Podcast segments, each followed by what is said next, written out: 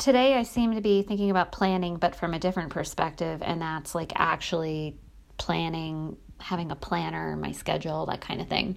Um, in this whole day and age of everything's digital, and we get meeting invites on our iPhones and by email at work and everything else, hilariously, I have gone back to paper planners. For whatever reason, I really like writing everything out. Um, I like checking off those boxes, making the list of my to dos for the day, my priorities, everything else, like right there on the paper. Um, and I feel like that sounds horrible for such a technology lover, but um, I've just found that I'm much happier with an actual calendar or something like that in front of me to work off of, to look off of. Um, so I have been using the best self journal for a, oh, I guess we're probably on like seven months now. Um, they are 13 week formats as a book. So basically, you're planning one quarter at a time, three months.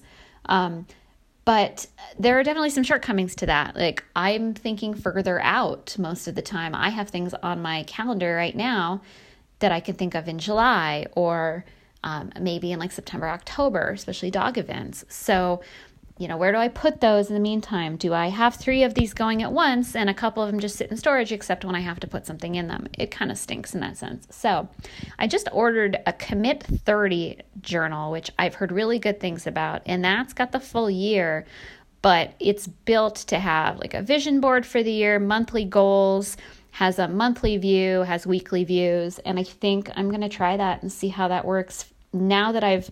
Um, been using I, I do like these best self journals but now that i've been using a lot of what they've got in terms of planning out like my grat i mean you, you log all sorts of things right? So like your gratitude for the day you've got what your day's targets are what the goals targets are. You go look at the weekly view and maybe you're tracking habits or activities. So i've got a number of things in there like you know i want to read x amount from a book let's say or do my podcast every day. I've been checking off the little box for every day in my weekly view.